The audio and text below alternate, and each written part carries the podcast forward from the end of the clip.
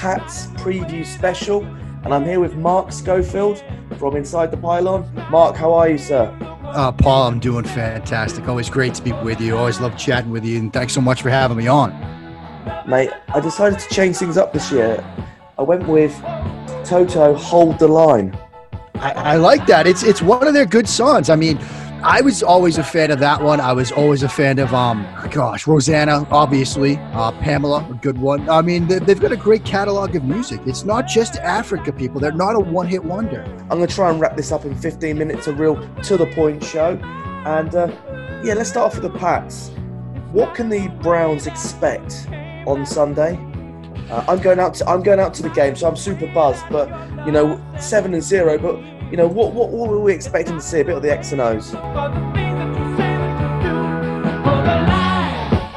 Right. Well, let's start with the Patriots on the defensive side of the ball because I think that's the main storyline of their season so far. Their defense has been fantastic. And yes, you can point out that they haven't played the stiffest competition to date. Obviously, they got Sam Darnold on Monday night, but they had Luke Falk. They had a Josh Rosen and Ryan Fitzpatrick. They had a banged up Big Ben. They had Josh Allen. So they haven't faced stiff competition yet, but what they've done defensively has been overwhelming. You know, one touchdown pass versus 18 interceptions. They're allowed an adjusted yet yards of like 0.09 per passing attempt. What they've been able to do against opposing passing games is unheard of.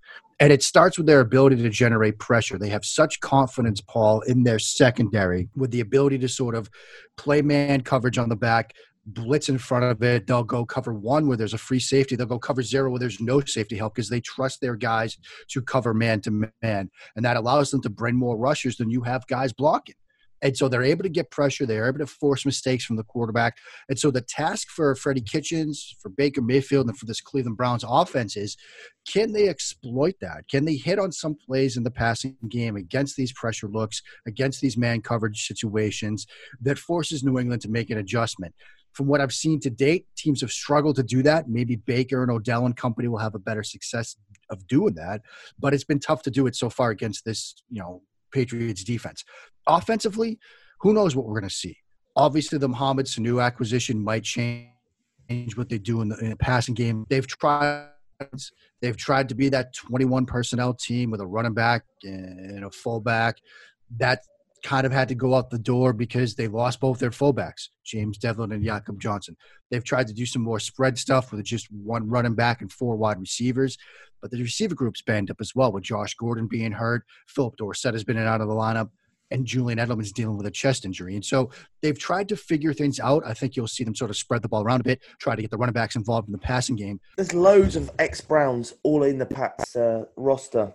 We've got Josh Gordon, fifth round pick. As a Pats fan, how, how do you feel about that uh, deal now? Do you think a fifth for Josh Gordon was great? I think so. Um, I think certainly last year when he sort of came over via the trade, he gave a little juice, a little bolt of energy to this passing game that I think it needed at the time. Um, he wasn't able to sort of complete the season. He was again dealing with some of the demons that he's dealt with from the off the field considerations with him. But this year, again, it's the same thing. He's given the offense a bit of juice. Um, had some touchdowns early in the season can give them that boundary presence that they kind of need, given the fact that Julian Edelman and Phillip Dorsett are more underneath or slot type guys, although they've used Dorsett on the boundary and they'll do it with Edelman. And so I think, you know, giving up a fifth rounder for him is an acquisition and a trade that they would do all the time. And we have to be honest, Paul, Belichick despises fifth round picks. He just hates them. And my colleague over at Inside the Pylon, Dave Archibald, wrote a piece a couple years ago about Bill Belichick and how much he hates fifth round picks and it's probably our most viewed piece on the site in the site's history because it's applicable every year. He just despises fifth round picks. And so I think it's a trade that they would do over and over again in a heartbeat. And the other two Browns names, Jamie Collins and McCourty, it sounds like they're having the season of their lives. I mean, I think with respect to Jamie Collins, you can make that case, and partially be, it's because he's been a more disciplined player in terms of following the scheme and the X's and O's than he was in his first go round in New England. And part of the reason the Patriots were willing to let him go during his first time in New England was he would freelance too much. he would try to do things on his own. And he's certainly athletic enough where he can make that work sometimes. At other times, it cost this defense big plays. They gave up big plays as a result. And we all know Belichick's the mantra do your job. He he wants you to do what you're tasked to do with on every single play and trust that the other 10 guys will do the same thing and they're going to have success that way. This year, he's been much more disciplined. He sets the edge, he does the little things. He'll spy the quarterback. They did that a couple of times against Josh Allen. We might see it sometimes against Baker Mayfield on Sunday as well. And so, you know, his success this year is partially due or largely due to sort of discipline to use on every single play. And with Jason McCourty, you know, with the talent this team has in the secondary, Stephon Gilmore, J.C. Jackson, Jonathan Jones, it's a situation where they can pick their spots, pick their matchups, and just say, okay, Jason McCourty, your skill set on a given week, you might be best suited to cover this player. You know, this week coming up, maybe he's going to be used on Jarvis Landry or maybe on tight ends. It's a situation where they have so much talent and depth in the secondary, Paul, where they can put their corners in matchups that they think advantage them, and it allows those guys to have success. And spinning that forward this week, situation with Jonathan Jones on Jarvis Landry. You might see Jason McCourty on, say, Rashard Higgins, and you might see Stephon Gilmore on Odell with some safety help over the top. Or they might say Jonathan Jones on Odell with dedicated safety help, and then they'll take Gilmore and put him on Jarvis Landry and sort of lock him down.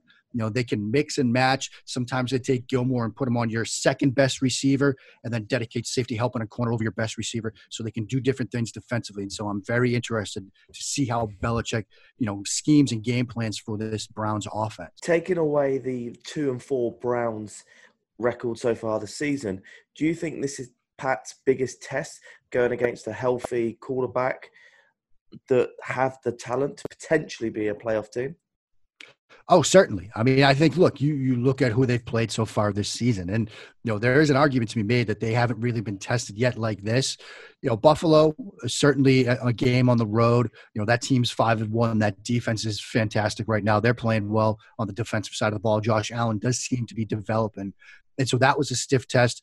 But let's not make any mistakes about it. This is a talented Cleveland Browns team. This is a team that had high expectations going into the season. This is a team that I'm sure Bill Belichick is telling this roster right now in the locker room and on the practice field has the ability to come into Foxborough and beat them. And so I think this is one of those games. It's in the you know the late afternoon window. It's going to be kind of a nationally televised game that you know if the Patriots go into this game and come away with a win, they'll be able to say, look, now we're starting to string together some wins that matter against teams with talent. I think you take the record, you put it aside, this is a talented Cleveland Browns team. They have the pieces that can score defense, pieces on the defense of the ball side of the ball to stop this Patriots offense. And so I think yes, if you know the Patriots win this one, or even if they don't, it's going to be a stiff test for them. Browns D line versus the Pats O line. Who do you think is going to win? Yeah, that's a huge question, Paul, because the Patriots offensive line is certainly an area that needs some improvement. You're it's a banged up group. They lost center David Andrews before the season with his health condition. Then they lose Isaiah Wynn before the season as well. So they got backups at left tackle, backup at, uh, at center. And so that's a situation where you look at the talent that Cleveland has on the defensive front. Obviously, with Myles Garrett, and we know what he can do off the edge, but some of the other guys as well, Sheldon Richardson, Vern, Olivier Vernon. You know, these are some guys that can generate pressure. We know from watching Tom Brady over the years that if you get pressure on him, you're going to get him off his game. That's one of the things that the Bills have been able to do over the past couple of meetings with them. And so that's a matchup that I'm certainly concerned about. You know, I, I think that on a talent basis, guys like Garrett and Vernon, they will have the better of the play. What I'm looking for is to see if New England does what they do so often, which is focus on getting the ball out quickly, you know, get it out in a second, a second and a half. You know, snap to throw time is always pretty low for the Patriots. And so they'll try to neutralize that pass rush and that potential mismatch up front by just getting the ball out of Brady's hands. And so you might get to him, but the ball's going to be long gone by the time you do. Ex Browns, Danny Shelton, is he doing well at the moment? You know, Paul, he's been a fantastic story this year for this defensive line because, you know, part of the success defensively for the Patriots has been the play of the guys up front, and Shelton has been fantastic for them you know, when they acquired Michael Bennett in this offseason, a lot of people expected that he would be a big part of their defensive line. But Danny Shelton has played a huge role for this He's not just a run stuffer right now. They leave it all on the field on passing downs. They're running some stunts and some twists for him on the inside. You know, he had a hit on Sam Darnold. He was flagged for a rough on the passer, but you know, had a great hit on Sam Darnold. You know, even though he got flagged for it at the end with a little extra umph on the on the takedown. But he's played extremely well. He's stopping the run well. He's getting after the passer, and so he's another ex Brown that's, that's having a pretty good season here for New England here in 2019. Yeah, this is one area that I'm concerned about. It's Wednesday, and the Browns coaching team aren't coming out saying who their starting five are at the moment. There's talks that Greg Robinson may not be starting, and it, it may be. Uh, someone else playing out there. We just don't know. I don't know if it's mind games but yeah, it is a bit of a worry. Yeah, and it's interesting that you know you're hearing acquisition potentially about uh, you know Trent Williams deal or a move at the left tackle spot. You know, it, it might be mind games, but I think from New England's side of it, you know, they have such talent in the secondary. You know, and they trust that secondary so much that they'll be able to do some things no matter who's playing up front uh, to generate pressure on Baker Mayfield. And so this game might really come down to how well Baker Mayfield handles the pressure looks he's going to see from New England. And whoever started at left tackle, left guard, wherever, you know, the simple fact is Baker Mayfield's going to have to make some throws in this game, and he's going to have to navigate those pressure looks if the Browns are going to go into Foxborough and win this one. How do you feel Baker's doing in his development so far? You're obviously um, draft expert, especially quarterback review. Remind everyone what was your predictions, where Baker was going to go and where he is now. Yeah, I mean, he was my QB too. Um, after Josh Rosen, and maybe the Rosen thing looks like a miss right now, but I love Baker Mayfield. I love his attitude. I love his competitive toughness. It does seem like he's backslid a bit into one of the areas of concerns I had about him coming out, and it's this this notion of, you know, the conundrum of comfort and chaos. And when you see Baker Mayfield, there are times when, you know, he backslides into this mode where he'll try to make the big play or he'll try to escape the pocket even though the pocket is clean and he won't take what the defense is giving him. He might come off a quicker read to try to make something happen more downfield or in a scramble drill situation. And that's part of what makes him an exciting quarterback. That's part of what got him, you know, to where he is right now. You know, it's something that he did it very well at Oklahoma. But there are times when you just sort of need to play within the structure and to take what the defense has given you. And if it's the three yard hitch on second and 10, then you take it and you fight on third and six or whatever develops rather than breaking the pocket, running yourself into trouble, and having to force a throw or that may get intercepted or gets knocked out and now it's it's third and 10 all over again and you're behind the schedule you're behind the sticks as an offense and so I thought in his game against Baltimore, Paul, he did a much better job of sort of navigating the pocket, sort of stayed within the structure of the plays. You know, but then you see him in their last game against Seattle, and there was an early play in that game, you know, a fourth and seven where, you know, he, he's got some routes open early in the down, but he tries to make something happen. And, you know, the process isn't as good as the results are on the play. And so that's what I'm going to be looking for for Baker going forward. You know, this idea of that seeking out chaos and whether he stays within structure or seeks it out more than he should. Do you think Baker's on track or slightly above or below where you think he should be? You know, I still think that he's on track. Um, remember that development is not linear at the quarterback position, especially. You know, you're going to see peaks and valleys. You'll see dips along the way. There will be hurdles. You know, but I, I still think, you know, especially in that Baltimore game, but some of the other games as well this season, we've seen the best of Baker and what he can be, you know, when he puts it all together. And so, you know, the fact that look, they're two and four and they've struggled at times, people might say, look, he's trailing where he should be developmentally. I still think he's where he should be. Uh, I like the growth that we've seen from him. I just want to see more of the Baltimore Ravens Baker Mayfield. If we see that guy the rest of the season, Cleveland's got a good shot at getting back into what's a wide open AFC playoff race. And uh, what's your view on that uh, class from last year? Lamar Jackson looking the best quarterback at the moment, or do you think it's just a bit too you early know, to say? I think Lamar does look like the best quarterback, and he's certainly playing the best football right now out of that group you know, I still think it's early to make sort of definitive opinions on these guys. You know, I, I, still think that, you know, there's a potential for Josh Rosen, although it does seem like that window seems to be closing. Sam Darnold was looking well until he played this New York Patriots, I mean, excuse me, this New England Patriots team on Monday night. Josh Allen's made some strides as a passer. He's actually developed a bit of touch and feel you know, underneath areas of the field and in intermediate areas of the field. And he's actually better on those throws than he was in the vertical passing game especially by PFF numbers. And so that's a bit of a, statement that I thought I'd never be able to say, but here we are. Um, and, and look, we, like we just talked about Baker, I think he's on track. And so while Lamar's playing the best out of the bunch right now, I think it's still early to close the book on any of these guys and sort of say this is who they're going to be. You know, I think if you're a Browns fan, while the record, you know, isn't where you want it to be, I think you should be, you know, obviously wanting to see more from Baker Mayfield, but you should still believe that he's continues down the right path and starts to be more like I said that Baltimore Baker we saw. You know, he could end up, you know, the, the, the top quarterback or the second best quarterback out of this class. He certainly has the potential to do that. Last question for you, sir. What's your prediction for the score on Sunday? Yeah, I mean, look, this Patriots defense has been so tough on opposing offenses and opposing quarterbacks. So I think it's going to be a tough ask for Baker and company to go into New England and win this one. But I certainly think it's going to be a pretty close game.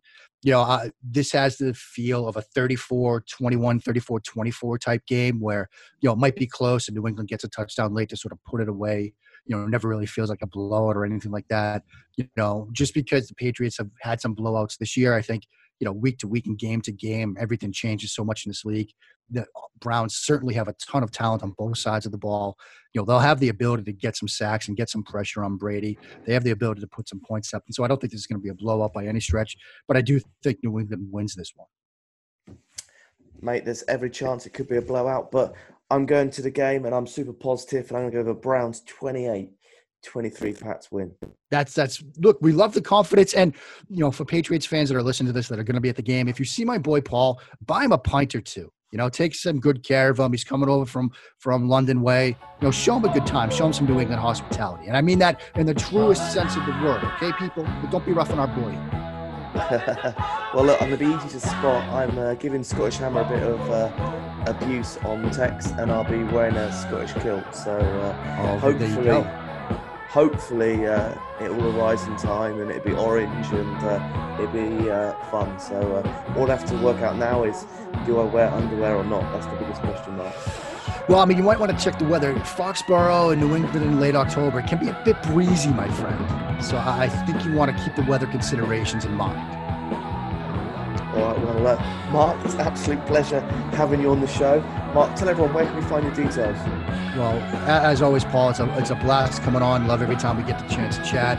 Uh, people can find me on Twitter at Mark Schofield. And like you said, Inside the Pylon, Matt Waldman's RSP, uh, Pat's Pulpit, Big Blue View, Bleeding Green Nation, or a whole host of places. But the easiest way is just on Twitter at Mark Schofield. Excellent. Mark, we're waiting for you to come to London. It's got to be soon now, surely. I got to get over there. I know every time I come on, you're, you're asking me to come by. I'm, dying to get back. I, I love the time I've got to spend over there. And so hopefully, you know, maybe in the next year or so, we'll be able to do one of these in person. That would be amazing. And uh, Jack just uh, texted me to say uh, what happened with the Chelsea versus the Newcastle. Newcastle gonna Newcastle, my friend. And when Jack sent me the message that he was, you know, at that game, I'm like, look, you know, you know you're gonna win that one. Maybe we don't know about the Cleveland New England game, but you know you're gonna win Chelsea versus Newcastle. So uh, I'm not surprised. Look, I'll go down, you know, black and white till I die. Away the lads, but it's always rough for the Newcastle Well, I feel very similar actually. I do believe Newcastle and Cleveland are very similar, and I'll go down very similar orange and brown till I die. Thanks a lot, Mark. It's been a pleasure. Always, Mark.